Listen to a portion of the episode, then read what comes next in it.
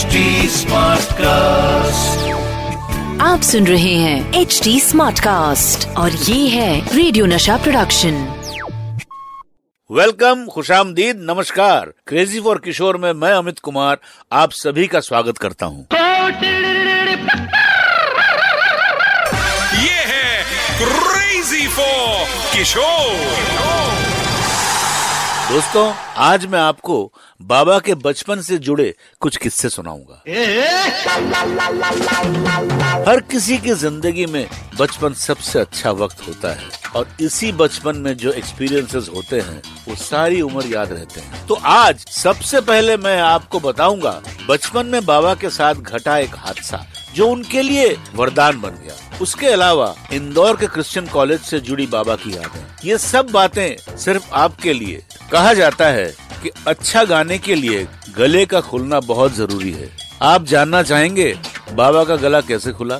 तो सुनिए, बाबा जब छोटे थे, तब उन्हें सोर थ्रोट और खांसी की बड़ी तकलीफ़ थी। घर वालों को डर था कि वो शायद कभी ठीक से बोल भी ना पाए। एक दफ़ा, बाबा के नन्हे कदमों ने किचन में प्रवेश किया और बदकिस्मती से उनका पैर एक छुरी पर पड़ गया। उन्हें बहुत गहरी चोट आई डॉक्टर आए और इलाज भी हुआ। फिर भी वो कई दिन दर्द में थे, जिस वजह से वो रोते रहे। कई दिन रोने की वजह से एक बात अच्छी हुई कि उनका गला खुल गया और उनकी आवाज़ काफ़ी बेहतर लगने लगी। नो पेन नो गेन का इससे अच्छा एग्ज़ाम्पल तो मुझे नहीं पता। अब चलते हैं उनकी कॉलेज लाइफ में। आपको पता होगा कि बाबा का जन्म मध्य प्रदेश के खंडवा शहर में 4 अगस्त 1929 को हुआ था। हालाँकि उन्होंने ग्रेजुएशन इंदौर के क्रिश्चियन कॉलेज से किया था। पढ़ाई लिखाई में बाबा कुछ खास तेज नहीं थे। इनफैक्ट उन्होंने अपना ग्रेजुएशन भी थर्ड डिवीज़न में पास किया था। लेकिन पढ़ाई के अलावा उछल कूद और उधम उधमखोरी में बाबा का जवाब नहीं बाबा जब क्रिश्चियन कॉलेज में पढ़ रहे थे क्रिश्चियन कॉलेज के कैंपस में बाबा का एक परमानेंट ठिकाना था। इमली का एक बड़ा सा पेड़ था, जिसके नीचे बैठकर बाबा घंटों गाने गुनगुनाया करते थे। इनफैक्ट वो गाना मैं हूँ झुमरू और पाँच रुपया बारह आना भी उस इमली के पेड़ के नीचे बैठकर लिखा था। मुझे लगता है कि बाबा को शुरुआत से ही मालूम था उन्हें क्या करना है। शायद इसीलिए पढ़ाई लिखाई में उनका इंटरेस्ट जरा कम था।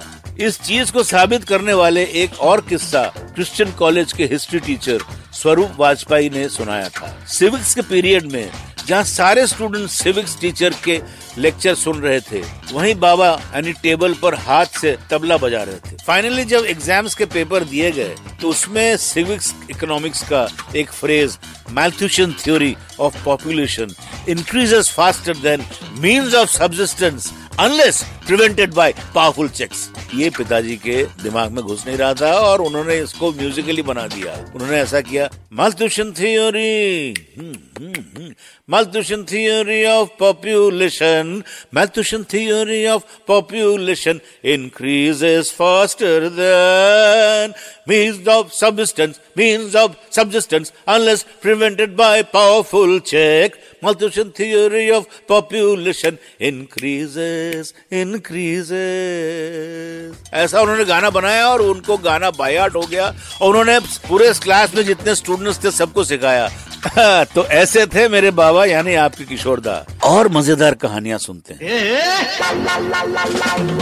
एक दौर ऐसा आया कि बाबा पूरी तरह प्लेबैक सिंगिंग में घुस चुके थे। अपने चेहरे से ज़्यादा वो अपनी आवाज़ के फ़ैन थे। सुनील दत्त जी के कहने पर बाबा, अपने फौजी भाइयों के लिए एक स्टेज शो करने गैंगटॉक और नाथुला पास के बीच एक खूबसूरत लेक पर गए। पर बाबा की एक शर्त थी कि जब वो गाएँगे तो उनके आगे खड़े रहकर सुनील जी को लिप सिंग करना होगा। सुनील दत्त जी भी काफ़ी मजाकिया थे। जैसे ही बाबा ने मेरे सामने वाली खिड़की में एक चाँद का टुकड़ा रहता है, ये गाना गाया तो सुनील दत्त जी बाबा के सामने से हट गए और बाबा को फौजियों को फेस करने अकेले स्टेज पर छोड़ दिया।